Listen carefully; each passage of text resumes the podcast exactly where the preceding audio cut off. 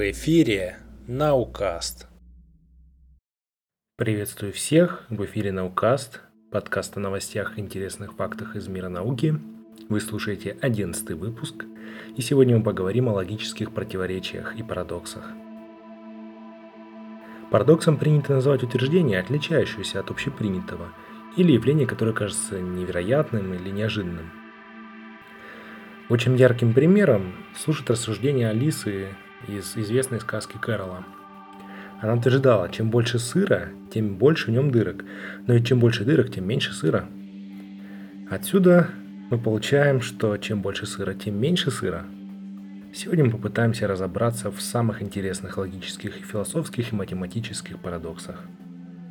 Парадокс сатанинской бутылки Стивенсона – в сказке Стивенсона сатанинская бутылка, безмятежный гавайец Кавы, становится обладателем стеклотары с чертом, выполняющим любые желания владельца. За это, правда, хозяин после смерти непременно попадает в ад, если только не сможет продать бутылку дешевле, чем покупал ее сам.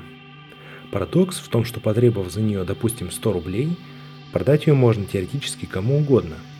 Однако условием черта была честная сделка, то есть покупатель должен знать о последствиях – если же бутылку продать по максимальной цене, до этого, по словам автора, она стоила миллионы и владели ей такие личности, как Наполеон и Кук, денег может элементарно не хватить, да и найти покупателя будет нелегко.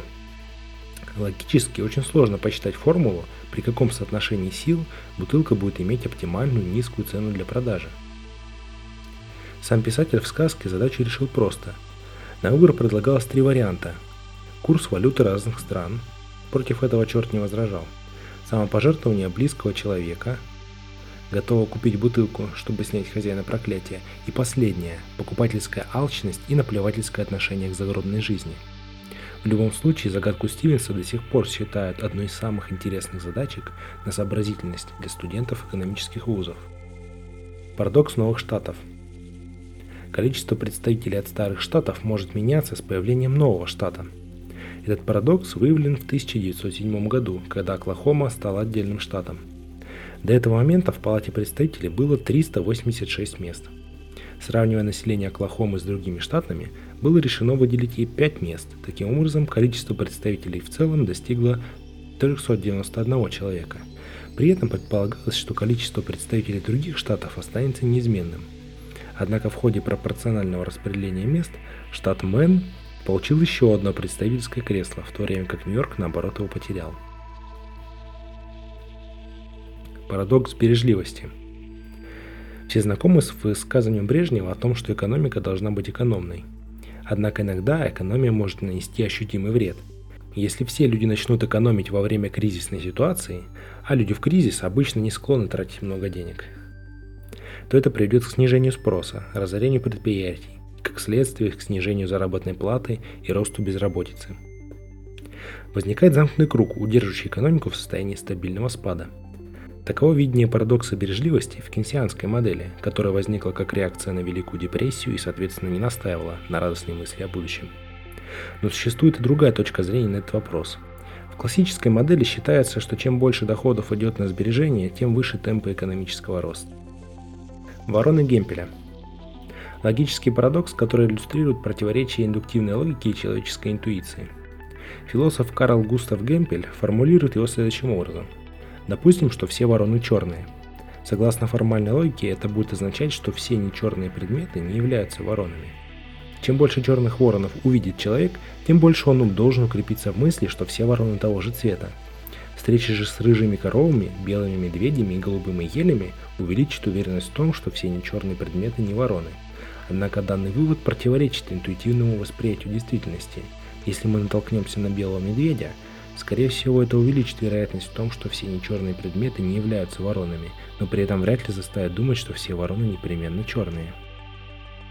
Парадокс лотереи. Он состоит в том, что вероятность выигрыша каждого билета в отдельности ничтожно мала, и рациональным будет считать, что ни один из билетов не выиграет.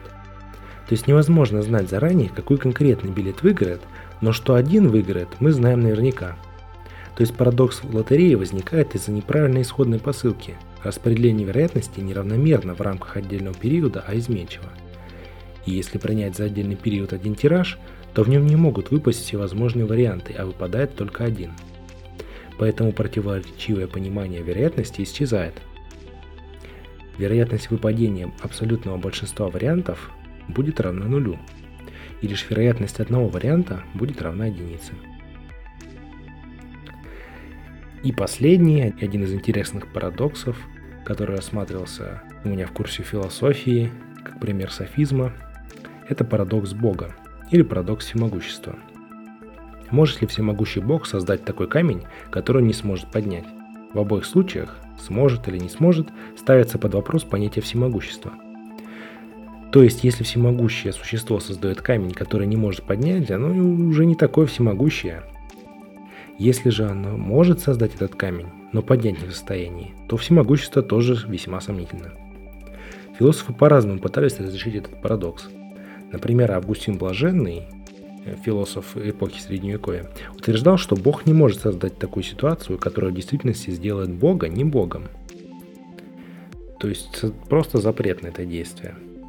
Рене Декарт, наоборот, несмотря на очевидную проблему, полагал, что Бог является абсолютно всемогущим и вообще находится вне человеческой логики.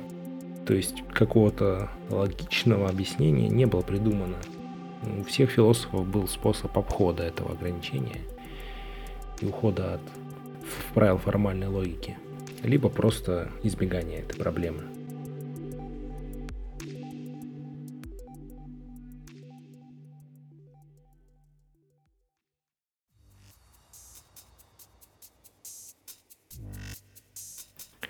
Спасибо всем за внимание. Ваши интересные парадоксы, если вы такие знаете – а также любые другие вопросы прошу задавать в группе Наукаста ВКонтакте по адресу vk.com naukast. Там ищите специальную группу, куда можно задать вопрос, или в обсуждениях, где создана тема. Также можете оставлять комментарии и вопросы к подкасту на нашем сайте по очень красивой ссылке nauka.st. Также наши подкасты выходят на сайте Russian Podcasting и под FM. И, конечно, не забывайте подписываться в iTunes и ставить нам 5 звезд. Будет, мне будет очень приятно. И не забывайте про конкурс, ради которого стоит задать свой вопрос. Я подведу итоги уже 1 марта и вышлю победителю замечательную футболку на Укаста. Всем спасибо за внимание. До свидания.